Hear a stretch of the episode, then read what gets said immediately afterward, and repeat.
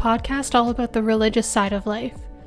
Every week, we chat about different religions, spiritualities, and other beliefs.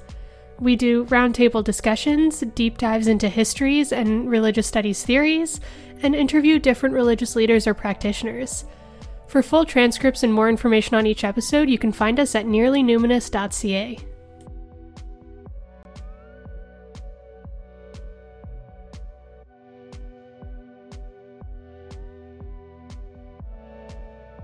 Hello, hello, and welcome to this week's episode of Nearly Numinous. We're so excited because we are chatting with Laura Chagnon here. And Laura is a yoga teacher, artist, and activist in Kingston, Ontario, which is where we were originally from before half of us moved away. and today she's going to talk with us about yoga and the gender binary. We're going to get into the idea of language surrounding the feminine and masculine energy that's often brought up in yoga or other spiritual teachings. We'll get a little bit into how Laura chooses to navigate yoga beyond the binary in her own teachings and personal philosophies and worldviews. So thanks so much for joining us, Laura. Thank you. Welcome. Thanks for having me. This is really Hi. exciting.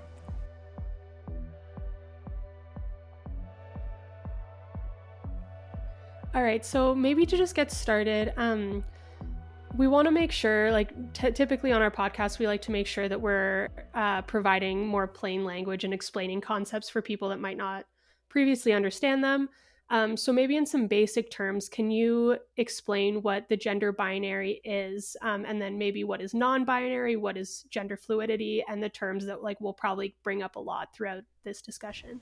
Yeah. Um, so I don't have any authority in deciding what that means, but I can talk about my own understanding. Um, so the binary is a system of classifying um, gender into two separate, distinct gender: the masculine gender and the feminine gender. So it's called binary because bi means two. There's only two of them uh, according to that uh, belief system. Uh, so if you take that, non-binary would mean that you don't fit into that structure.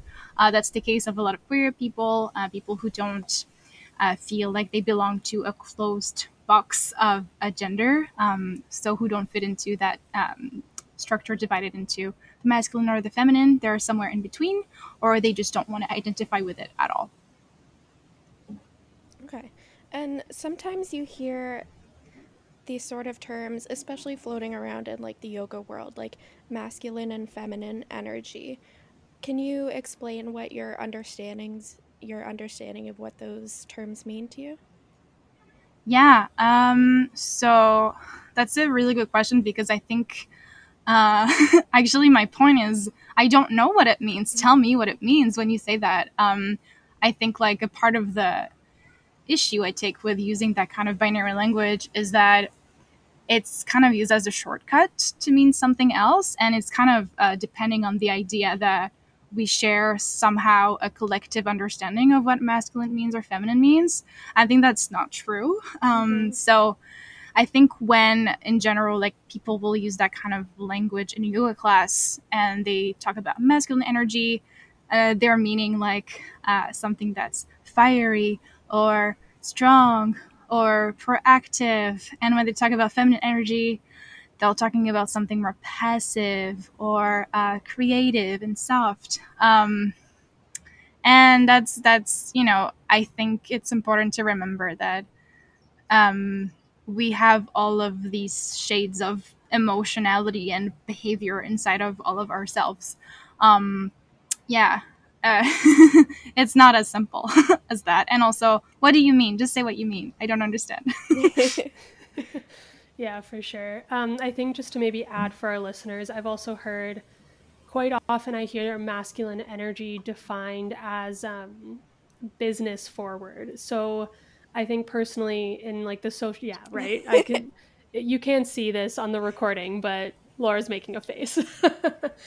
but I follow a lot of um, like entrepreneurs and like specifically female entrepreneurs, um, a lot of which are very interested in energies. Um, a lot of them move to Bali and like kind of like those styles of people. Um, and they often talk about how they need to channel their masculine energy uh, to run their business. Mm. Um, so that's just another example of what I've heard. And I think we'll get maybe a little bit more into this later about why. Yeah, I mean, if you've listened to this podcast before, I think what was it in the news May edition? I went on a very extensive rant about how I hate that language Mhm. and why do people say that. Um, yeah, but anyway, all right. So I think hopefully, I think those are going to be some of the main terms that we're going to talk about um, throughout this episode, and hopefully that gives our listeners at least like a little bit of an understanding of like like when we just throw around those language that language what we're talking about when we throw that language around. Um so now maybe getting into more of like the meat of the episode um maybe give us a little bit of background ab- about you. Um whatever you feel comfortable sharing whatever just who you are as a person why why are you here today Hi, it's me, Laura. Um, I am outside right now in my uh, backyard in Kingston, Cataraqui, in Ontario. Um, there's the wind with me, and the trees are with me. I am 26 years old. Um, I am a newcomer to Canada. I am from France. Um, I am an arts worker. I'm a mindfulness and yoga facilitator. I also wanted to mention that um, occupying the space for me, I think I need to contextualize it a little, little a little bit. Um, so I just wanted to mention that I'm very white. I'm European. Uh, I have no South uh, Asian heritage. I have no Indian heritage uh, whatsoever. So I love talking about yoga. I love talking about um, all that kinds of stuff. But I don't represent uh, South Asian people. I don't speak on behalf of their tradition. We're gonna, I think, mention some uh, traditional practices and storytelling. So just a reminder that this is my positionality. Um, and we're going to talk about uh, queerness and non-binarism. So I'm queer, uh, but I'm cisgender. So I also don't speak speak on behalf of uh, non-binary people either. Um, so what else do I do? So I live in Kingston. I teach classes, so yoga classes at a couple of yoga studios. Um, I also teach a monthly series that I just uh, finished the first um, one today. Uh, it's called Mutual Aid Mondays, um, and I teach uh, yoga to raise money for mutual aid initiatives. So yeah, I think that's a pretty good over overview. It is. Thank you. yeah, also, I'm an sharing all of Aries. I don't know if that's interesting. Yes, um, for for listeners, Laura and I have um, found out that we share some similarities, predominantly that we're both Aries, and I think we're both number four enneagrams. Yeah. Interesting. Okay. Yeah. And to get into the topic of uh, why we're here today, what got you interested in yoga? Yeah, so I actually started doing yoga when I was 19. So the whole story is that I was actually recovering from anorexia and I was looking for a way to make peace with my body, I would say, and a way to just move softly, move without like competition.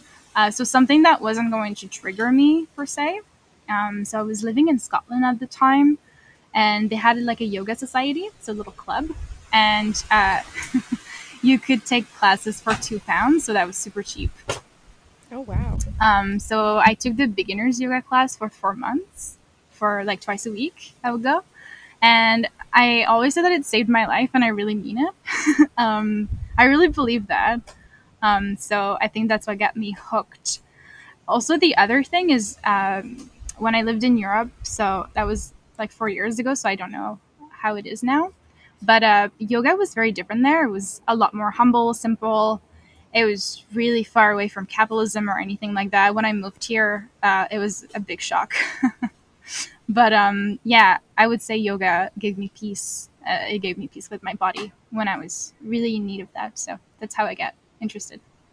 So you mentioned kind of that obviously yoga is very different um, from your perspective from what you experienced in Europe versus what you experienced here.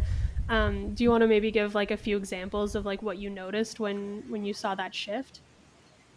Yeah. Uh, well, so really simple examples is um, when I was practicing in, in Scotland and then I moved back to Paris and I practiced there for a bit.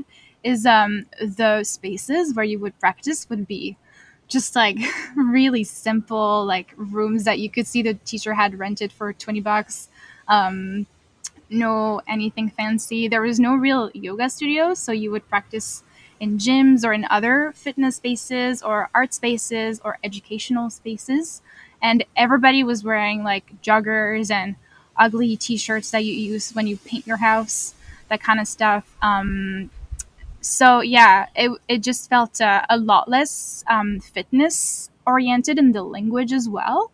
Uh, and in the way it was just presented, it was just softer, a little more stretchy. Um, there was no no abomination such as beer yoga, one yoga, goat yoga, or whatever people are coming up with here.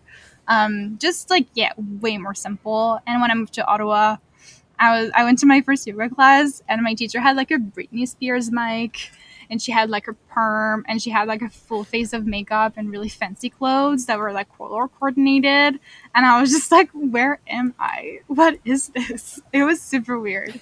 Yeah. Yeah, so do you think um that's maybe and maybe this is a twofold question. Um has that really affected your personal experience of yoga, especially now that you're a yoga teacher? And maybe kind of trailing off into that, like what elements of yoga are mm-hmm. really important to you then? And like what aspects are really important yeah, uh, I'd say it affected me a little, but I'm really thankful that I already had a good practice. I already had, um, you know, a closeness to the discipline. I already had some confidence in my own understanding of what, how my body moved. Uh, so I was able to continue practicing in these spaces without letting them influence me too much. And uh, you would just pick the teachers that spoke to you. Like I never went back to that Britney Spears mic class. um, I just found another teacher that felt a little bit more authentic and that I resonated with more, and I just stayed with her for the whole time I lived there. Um, the way that it influences me as a teacher, I would say, is I aim for the exact opposite of that. Um, I just want to be authentic and I want to mess up and I want to be weird and make non funny jokes in class. And uh, I don't want to look anything like I'm a fancy like Pilates Pilates teacher or anything like that. Um, I would say, yeah, to tie it in with what I'm interested in with yoga is actually this idea of this hyper focus on the physical um, that we can find in North America is actually something that I'm trying to stay very far away from. Um, yoga is, I mean, it's gonna sound like a little cliche, but yoga is a way of life. Like it's a, it's a philosophy. It's a path to spirituality. It's sacred practice that has been around for thousands, thousands, and thousands of years. So, I think one thing that I like reminding um, my students and the people around me are is that um, yoga actually has eight limbs, so eight steps uh, to enlightenment. That's the goal, enlightenment, or at least peace. um, and the I think movement, also called asana, is only the third one, and it's only one of them. Like everything else is oh, like how to lead an ethical life um, what are the practices to stay healthy and mindful throughout your life uh, a whole limb is meditation and how to attain you know that kind of state um, so in my path i'm really really really grateful that my encounter with yoga was a little more grounded than what you see in big studios here. So the other thing that they had in the studios, the Yoga Society um, in Scotland, in Edinburgh, is that they also had a free weekly meditation class, and that's what really like got me like hooked, hooked. So I really loved movement and moving my body, but it just switches your life around when you start meditating with the community when you're 20 years old. Like it's a game changer.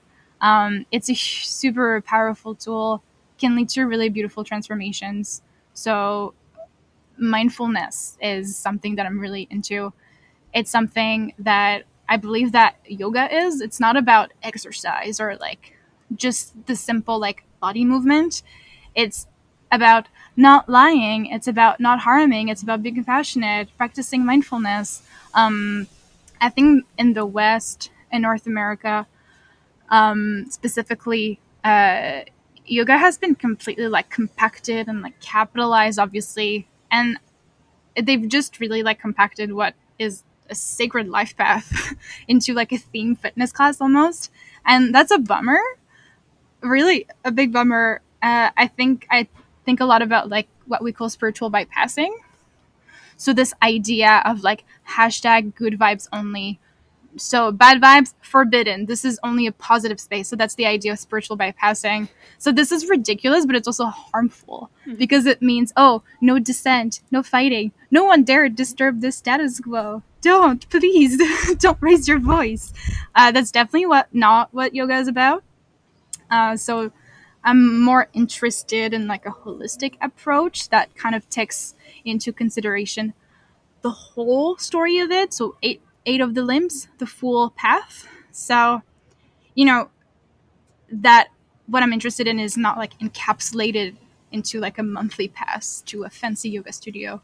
I don't care if you can do a headstand. Are you kind to yourself? I don't care if, if if you're flexible. Like, are you dedicating your life to leaving the world better than you found it? Because that's that's what we're really thinking about and talking about here. The other thing that's really hyper focusing on the physical i think is social media. It's really weird. It's really weird space to be in when it, this like this is the message that you're trying to get across that holisticism and like mindfulness. Uh, because everything is really cons- constrained and everything is about appearance and how things look.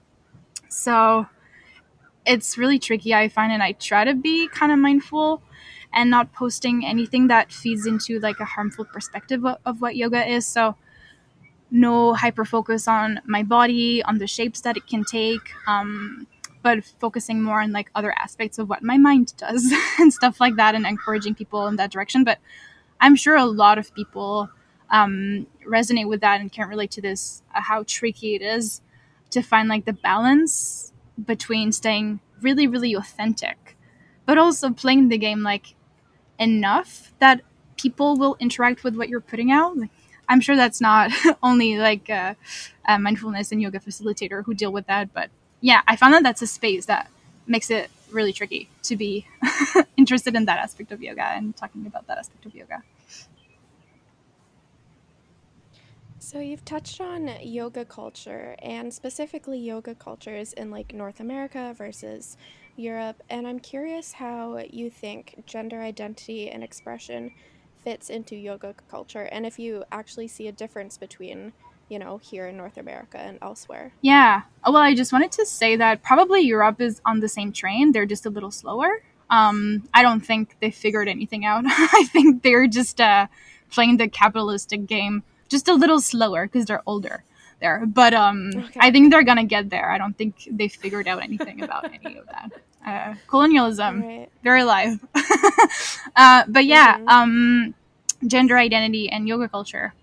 So here, there is actually it's really interesting, but there's a real, real, real erasure of South Asian women in the way that we tell the history of yoga in the West.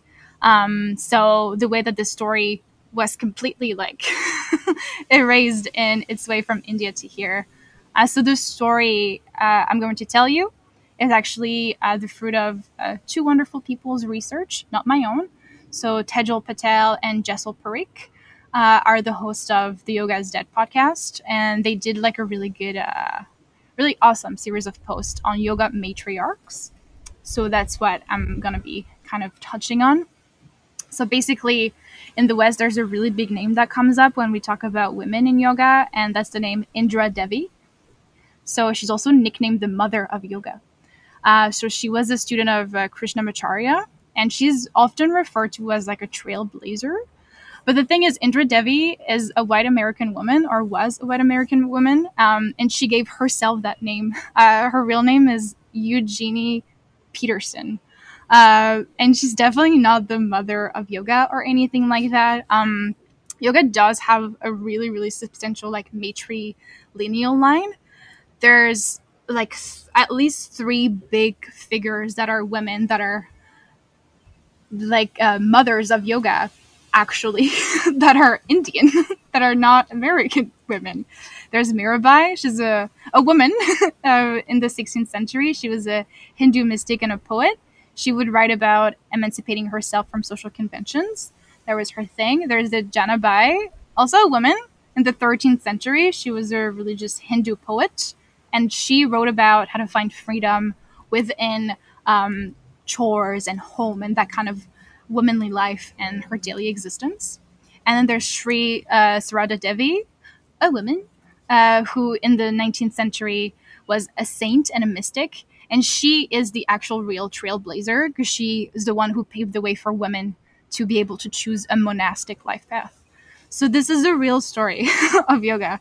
Um, and also, I've been studying, I've been a student for a while now. And so in the past years, I've been in a lot of rooms where there's a lot of stories that were told because that's how you teach things, you know, in more traditional uh, cultures. Um, we used to tell each other stories to learn about the world, right? So, really, really, really old stories um, that I, I, was able to hear about the students of the Buddha and the students of the yogic path. So, stories that teach you about the path, but also about yourself.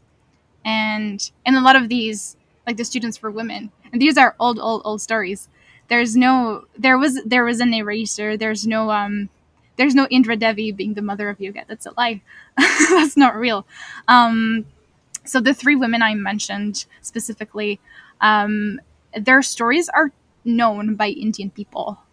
The thing that happened is that when you export a lineage to the colonial to the colonial world uh, it shifts. Like it's made to shift. It's made to be appealing. It has to fit within like the the narrative there.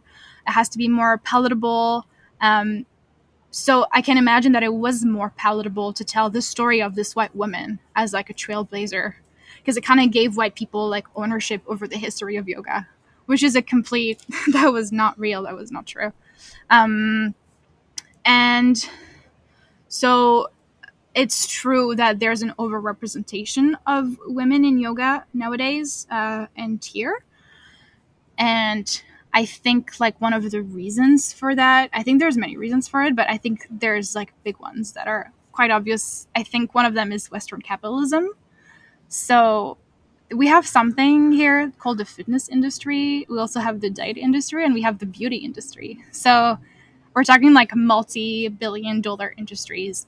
And when you have something like that, in a culture in a country it completely shapes the way that your economy is created and it shapes the way that any business is going to pop up and the way that it's going to be marketed and the way that you're going to interact with it.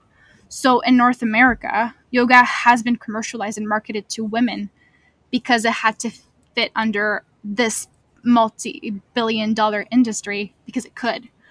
Well that's why like when you think about yoga even me like yoga, a spiritual lifelong practice, the first thing you think about is like a thin white woman with like colorful tight clothing. Um, and the reasons like that's been that's been created that way, that's been shaped that way, is because there's money in us thinking about yoga this way. Because we want that now. We're like, oh yeah, like I want the nice clothes. I want to be like thin. I want to do that. The other thing would be like the, the way that everything is like hyper gendered here I just find that everything is super hyper gender. Like, like where I come from, men wear scarves and heels. Like it's no- like what? but there's like a really like toxic masculinity. Uh, I find in North America that's very, very, very absurd. But because that's the way that we interact with activities and our lives. When you have yoga that's depicted as like a fitness class to get more flexible and slender, and really, really purposefully because of the market depicted as feminine. Uh, and for the reasons explained earlier, like that's there's a reason for that. It's on purpose. So you, you have men and non-binary people and queer people who just don't feel represented, so they just don't want to participate because it just looks so feminine. Yeah. for sure. I um okay, I have two separate questions. the first is um I feel like maybe this is my interpretation, and I'm curious to know if um, you've noticed something similar or something completely different. But going back to that idea of masculine and feminine energy, um, if we associate that with like the, that stereotypical feminine, uh, they're creative, they're more in tune with their emotions, empath, em- empathetic.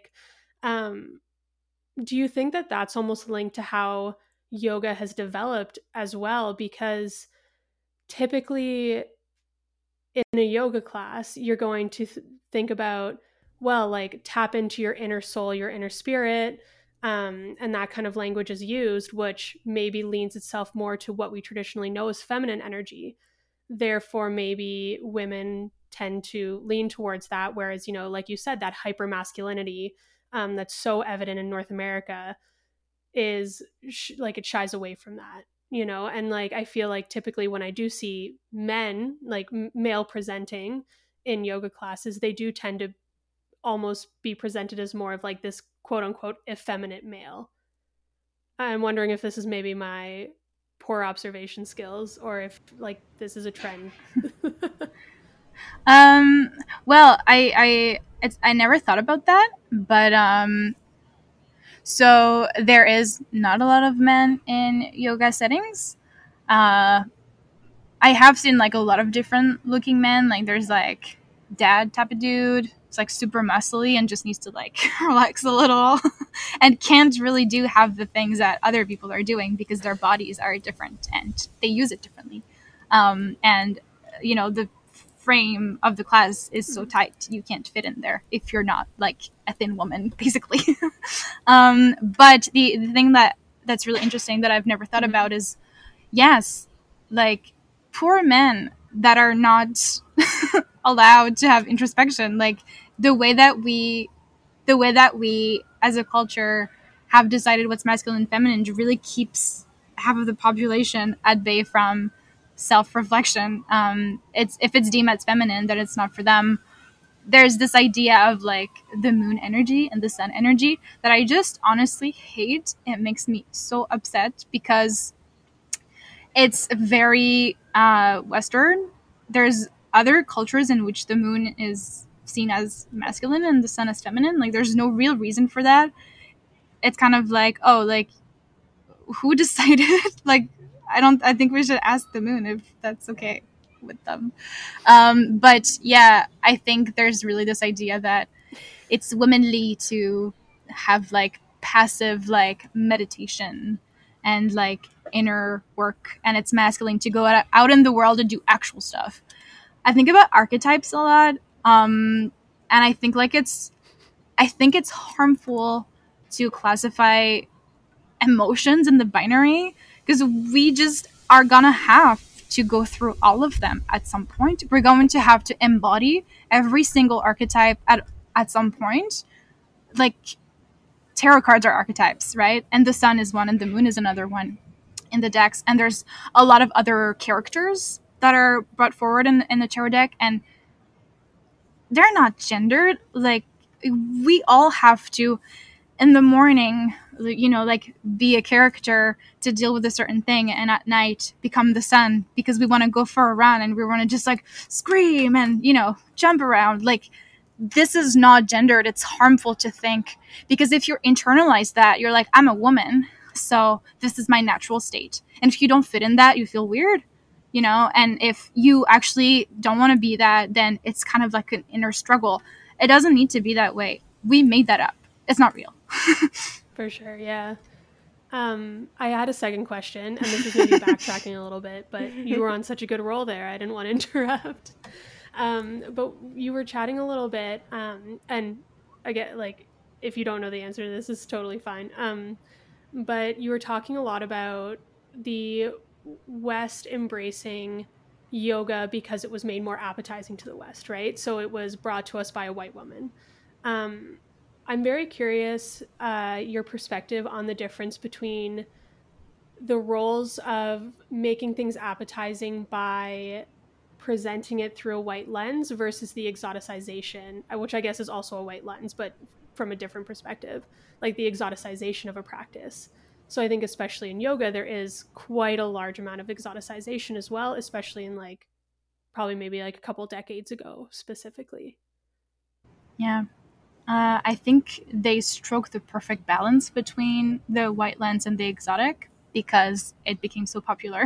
I think they just struck exactly the balance because they needed it to be something that could be familiar, but that was far enough that they marketed it as, as it's going to save your life. It's like a new trend that's going to make your body so flexible. You're going to be able to do all of these new things, and also you're going to be so healthy, you're never going to die. There's actually so many injuries in the world of yoga teachers that are just not we're not allowed to talk about it. Like i'll talk about it but i mean in the culture like you're not supposed to. And to like two two generations ago like people just did not talk about it. Uh, especially in the more like physical lines of yoga like ashtanga and all these like hyper precise body uh, series. Um yeah people get injured all the time uh, so there's this. It was all like mystical, like ooh, like Indian people are so healthy. You can be that too. Um, but then like, it's not because you go to a class a week where you move your body a certain way that your whole lifestyle changes. But we need quick fixes. We want I'll fit it into my schedule and it'll change my life. So I think they were really smart. And so actually, I just wanted to go back to it's not really a white woman that brought yoga to the West, but she's the only woman that we think of when we think about yoga in the West. Uh, there's a lot of men. A lot of men. The other thing that's really interesting, yeah, and also like, I don't necessarily want to go into that too much because I don't know a lot about it, but there's a lot of uh, obviously like sexual harm that was done by men in yoga. Um, yes, in the West, etc. So there's there's um the thing that's really interesting to remember is when they brought yoga to the West, they changed it. Like there was three main dudes. I don't want to go too much into the specifics because it's gonna. I could talk about this all night. Mm-hmm. But there's three dudes, and they're like, "This is yoga, and I'll make my own, and this is like my exercise pattern." But like in the real, real, real beginning of things, when it was just a spiritual like life practice, there was only a few poses, and they were all like really soft a lot of them were just sitting down. so mm-hmm. all the things that you see now, like the vinyasa flows and stuff, that's actually from the 1930s. It's new. People weren't doing that a thousand years ago in India. They weren't doing like downward dogs and shit like that. Like, sorry, things like that. um, that that was invented for export because they knew, oh, quick fix physical exercise, yes, that's what people want. but also still with the also still with like uh, the exotic of this is so different. There's all these words that we use that aren't in English. So people just speaking in Sanskrit, chanting om, doing like bringing your your little like palms together in prayer. Just all of these like new ways to just speak and move your body that were different enough that it was uh, attractive, you know. You mentioned a couple different mm-hmm. types of yoga, like Ashtanga and Vinyasa. Do you know if there's any difference in how, like, gender is seen in the different types, at least in the West? I would say not really. Um, I would say, yeah, I, w- I would say not really. I'd say it's pretty, because honestly, when you're a teacher, you don't often teach only one type.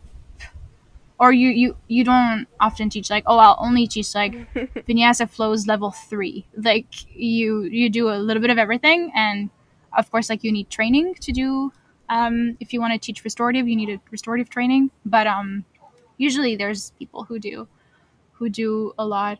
Um, it's possible. Like I can't really speak to that because I don't really not in my experience, but it's possible that if we really looked at it, we could see that maybe like more restorative styles, hatha, like soft yoga, was more taught by women and um, really physically demanding types of yoga like ashtanga maybe is thought taught more by men. Yeah. But I don't know that for a fact, yeah. We've talked a lot about this kind of masculine and feminine um, energies.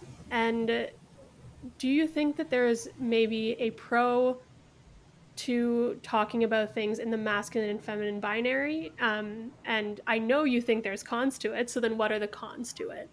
Yeah. Um. So, I was touching a little bit earlier on how I think yoga has been introduced as a super extremely gendered practice in North America. So very feminine. So if you create a space like this, it's typically not very welcoming to people who aren't identifying as feminine. So queer people, non-binary people, trans people. So it's just not a space that is conducive to any growth, any safety, or anything like that. And little examples of that. So many times you're gonna come into a class, you're welcomed with a "Hello, ladies." I'm sorry, did you peer into my underpants while I wasn't looking? like, why would you say that? Um, so boring too. Just hi pals, hi cuties, hi sunshines. That's nice. You know. Also, like another one that's so weird to me is the space that's under your scapula, so the back of your shoulder. I've heard it so many times described to me as my bra line. What is what?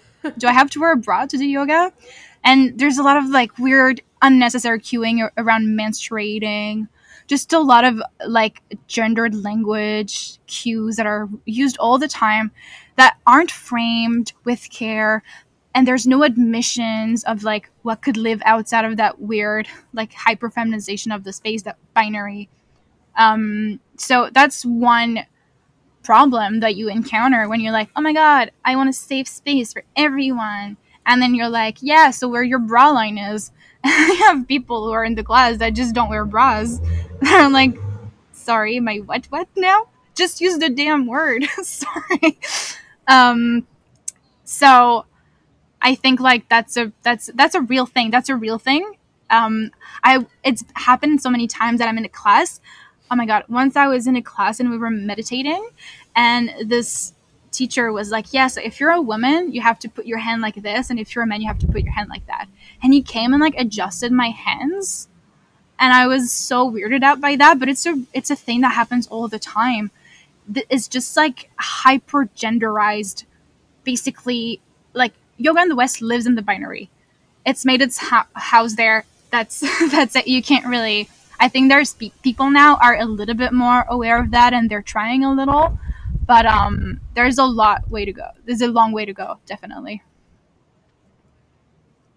Uh, pros, none. I don't. I don't see it. I think honestly, like I'm being a little playful here, but if you want to say passive, why don't you just go ahead and say passive? If you want to say, okay, now we're gonna put our hands on our heart and we're going to just ground ourselves into uh, a soft energy. We're going to think about uh, waves. You don't have to say feminine at any point in that. Just use your brain, use your imagination. It's not helpful at all. I don't find it helpful at all. Um, nope, that's my answer. Nope, none. Do you think that this is a, a problem with the organizations that certify yoga teachers, or do you think that's this is like an individual thing that like maybe exists like within each individual teacher, whether it be within a yoga space or hmm. outside? Mm. Does colonialism and patriarchy exist within ourselves or society? Like I'm gonna say both because we grow up in this culture. Um, I think what's super just like f- so frustrating to me right now is that we're starting to see like this year is like extreme pride. Everything is pride. I'll put a rainbow on my chest. Pride. Um so we're starting to see like mainstreaming of like queer non-binary trans identities and like discourse that are represented in media in more like of a pop culture space. This is quite new honestly. So of course mm-hmm. this has reached to the yoga world i'll call it. So finally oh maybe like there's there'll be like a queering of the yoga space. People are thinking about their bathrooms having them genderless. Great. So you're gonna see like a studio hiring like a queer black person for a few like guest teaching opportunities and you're gonna think like oh that's great. Like that's positive right? But then if you look at who owns all of the studios in north america who makes the money? Who makes money from the yoga industry, which is also now a multi million dollar industry. Like the impact of such a small gesture is absolutely not fixing anything. I think responsible we all are. and as a yoga teacher, I'm responsible to create a space where I can, I can make that space for people who are non-binary and trans and they want to just do yoga. They just, that's all they want. They just want to do yoga and not being traumatized and then don't want to experience dysphoria and they just want to have a good time. Um, so you know, like giving them that that's really helpful. Um, but yeah, the yoga industry because it's an industry in itself has been feeding off what other industries are feeding off. I'm thinking like the fitness industry and the diet industry and the beauty industry. So um, I I'm hoping it'll change, but as long as there's no like a lot of yoga studios that are owned by like trans black people, like I don't think it will authentically change. I feel like I was gonna wait to ask this question at the end, um, but I feel like it's a natural progression to ask it now. What do you think the future of yoga is? Because you say like there's a long way to go to change, right? Like if it ever would. Um, do you think that there would ever be widespread change across lineages? Are we looking at maybe certain trends happening where certain lineages maybe shift itself? Um, and then beyond that, like what steps do people need to take to do this? Yeah. Um, and maybe you can provide some examples of like how you you kind of already have, but maybe a bit more explicitly of a, how you navigate this in your own communities in your own teachings. Yeah, yeah. I think it will change because I'm like this. Uh, I'm hopeful. I'm a dreamer. Why would I do anything if I didn't believe that things could be better? No, no, no, no. It can be better. I think it will be better. I think um, people are starting to realize uh, a lot of things right now. There's a lot of reckoning around racial identities. There's a lot of reckoning around, I think, colonialism. Finally, um, I think maybe generationally, uh, younger people just uh, taking more space as teachers will help. There needs to be a shift in how accessible yoga is um, as a career. Uh, so that's a really big one. I don't know if people know that it's very expensive to become a yoga teacher and you make very little money. uh, so typically, yoga teacher training is going to take you maybe like seven months, six months, seven months, uh, if you're doing it uh, on the weekends and the evenings. But if you're doing it full time, a lot of them are like in three weeks, a month um, they cost between like three thousand dollars and like six thousand um, dollars. So you do that, you're like, okay, I did it, and then you're paid between twenty and forty dollars to teach. So when you start, you're paid twenty dollars a class. That takes you like three hours in total, an hour to teach it, an hour to uh, plan it, and then going there back and forth. And when you start, it takes you like three hours to plan a class, anyways. So, who has the capacity in their lives to invest in something that brings you such little money? Like, who has the privilege to do that? That's why we don't have a lot in mm-hmm. Canada, at least, of teachers of colors. Is because people can't afford to do that. So, I think a start would be people who are in power, people who have capacity and money to offer free spots in their yoga teacher training for people of color for queer people, for trans people to be able to do their um, training for very little money or for free, so that then can they can then invest these spaces and take up these roles of teachers and create their safe space and create space for their communities um, because they know how to care uh, for their communities. So th- I think that's a huge barrier. It seems really simple, but I think I think that's a massive one um, the other thing is, I also wanted to mention that the I think we think about oh gender, but I, I think it's all like related to like colonial. Co- sorry, I can't speak English all of a sudden. We think about gender here, but I think it's connected to colonization a lot more than seems at, first to the eye because we're we are talking about a colony here. Uh, you know, we're Commonwealth the Queen of England, all this, all that. Like India was a colony. My ancestors, my Portuguese ancestors, tried to murder everyone who was doing yoga in India. They wanted to eradicate it. Um, and now we're appropriating it. Now we have white people making millions of dollars off of it. And they've completely changed it as well. So it's just like a triple violence that's done on the daily. So I think like listening to the voice of Indian people, South Asian people who tell you, please don't say that, please don't do that. This is how it's supposed to be done. This is not what yoga is about. Um, so just listening, I think, is massive. Like decolonizing my perspective of the binary um, is still undergoing, and I could only do it through listening to women of color and queer people of color. So I mentioned the Tejal Patel and Jesal Parikh, who are from the Yoga is Dead podcast. It's Sarah Cargill, uh, who's an artist uh, and uh, talks about tarot. So really, really interesting. She's a black woman. And um, Susanna Barkataki, who's a yoga instructor and an educator who is Hindu and talks about um, yoga in the West a lot. So just like maybe shifting the perspective, I think is very important. So navigating in my own community, it means sharing my pronouns, using gender neutral cueing, so not talking about anybody's bra line. Uh, and using language that is super clear and depending on the binary.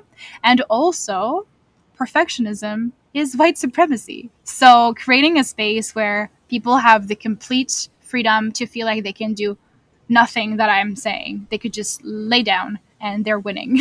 so, just destructing all of this hierarchy of poses as well. You don't want to feel like a lot of the language that is problematic is so this is an option one, and then if you can, you do that, and if you can, you do that, and this is like the third layer uh, of attaining the pose. But there's no such thing as the pose, right? Like, so it's destroying the hierarchy and be like, option one, option two, option three. You're rock. Thank you for coming. You're you're there. That's beautiful. Um, so I think that's that's really important. So a bit of a switch up, but um, you've posted on Instagram before about androgynous and non binary deities in yoga. And I'd really like to hear a bit more about that. Like, what are some of the examples you've used in your posts? Yeah, so basically, what I was trying to get at is um, not only is the binary harmful, but also we made yoga fit inside of it. Originally, it's not like this, like a lot of ancient cultures, right? Um, so basically, if you look at South Asian uh, folklore and tradition and faith, so Hinduism and Hindu stories, uh, there's a real recognition of gender as being something fluid.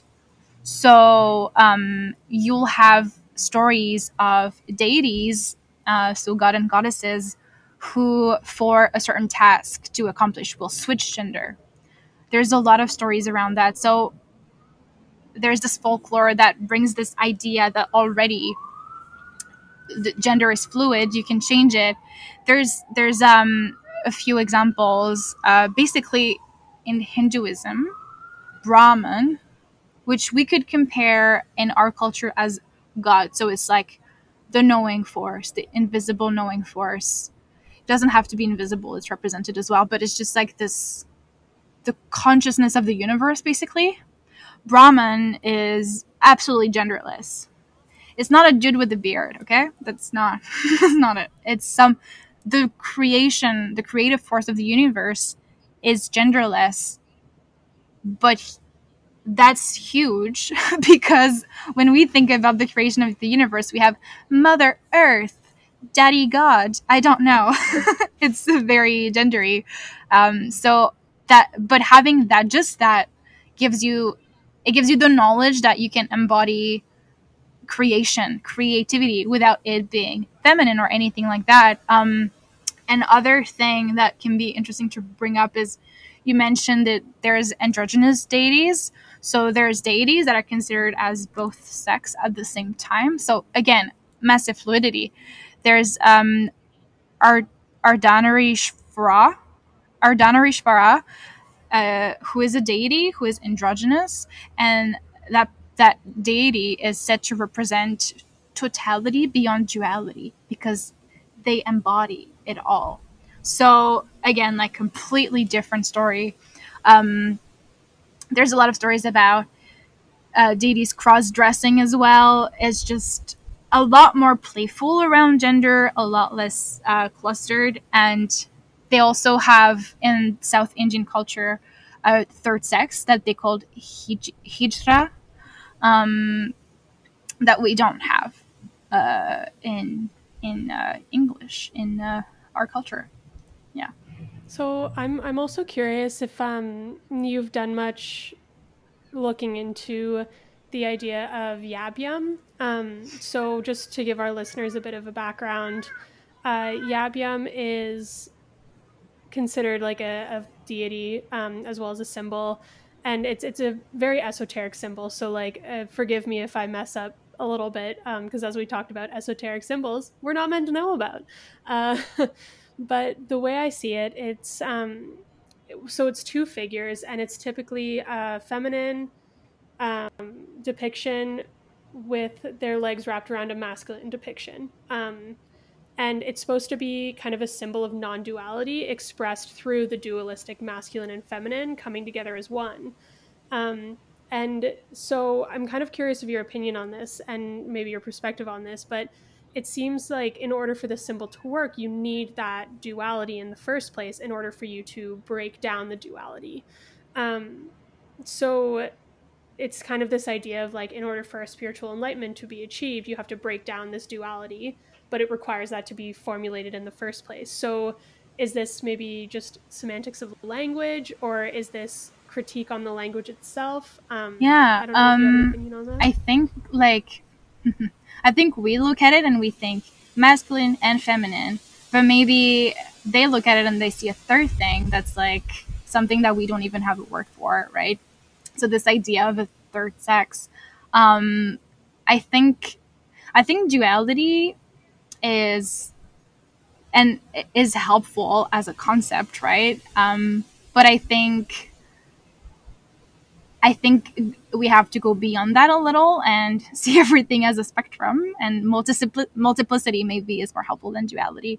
Um, I think I think the reason, okay, I think the reason it's so harmful for me, this feminine masculine, is because of the culture that we currently live in, and because of the way that it's structured around selling us things and making us feel really bad about ourselves and being absolutely uh, toxic the feminine uh, oppression and the masculine oppressions and the way that we have to be, we feel that we have to be. I think the um, I think Yabyum maybe if we weren't Yabyum is not harmful if we're not maybe in that kind of culture.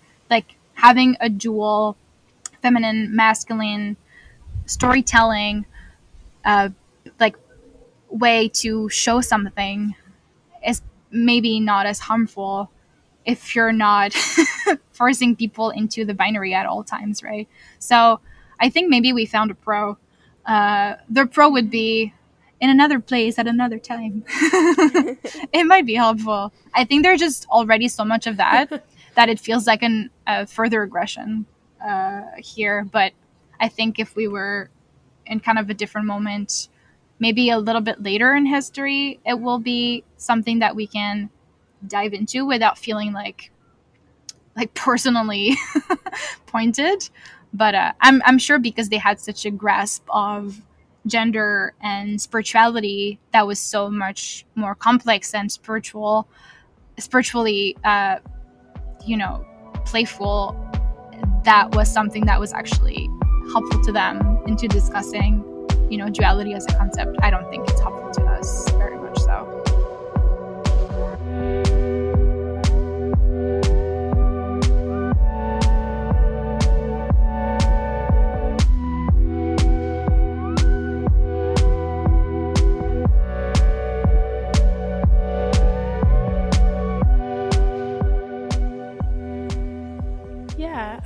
maybe just before we fully wrap up, um, if, for people that are interested in learning more about these topics, do you have any resource recommendations that you would guide them to?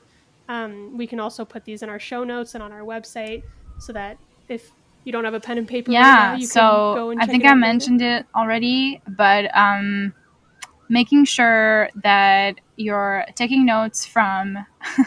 queer people of color and women of color so i mentioned the yoga is dead podcast that's a great spot to start all the episodes are absolutely fantastic and they have uh, an episode i think it's the i think it's the uh, vinyasa killed yoga or something like that I listen to all of them. They're great. One of them touches more on the binary.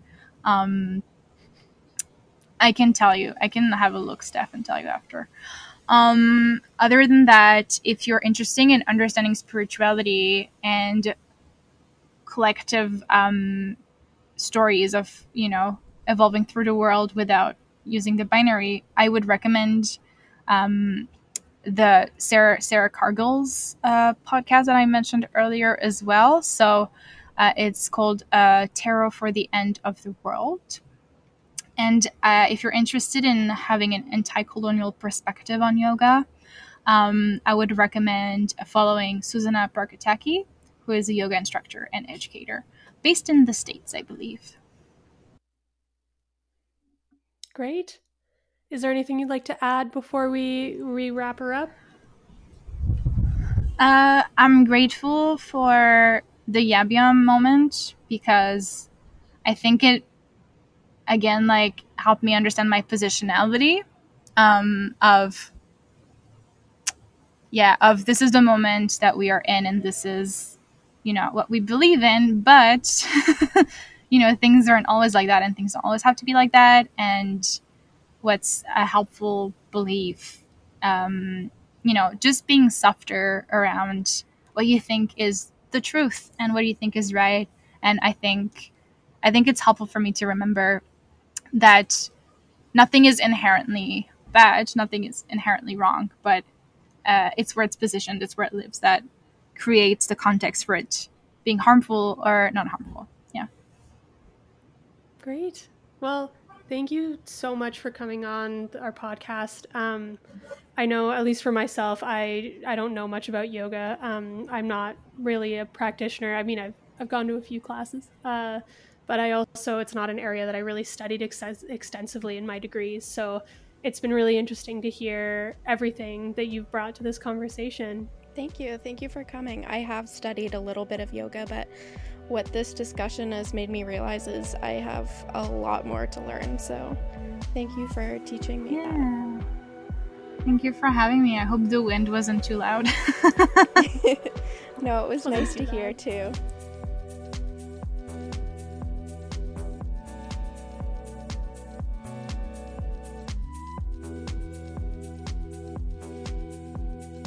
Thanks for listening to this week's episode of Nearly Numinous. For full transcripts of every episode, check out nearlynuminous.ca. There, you can also find links to subscribe to us on any of your favorite podcast platforms. Have a topic you'd like us to talk about, or would you like to be a guest on a future episode? Reach out to us at nearlynuminous at gmail.com. That's spelled N E A R L Y N U M I N O U S at gmail.com.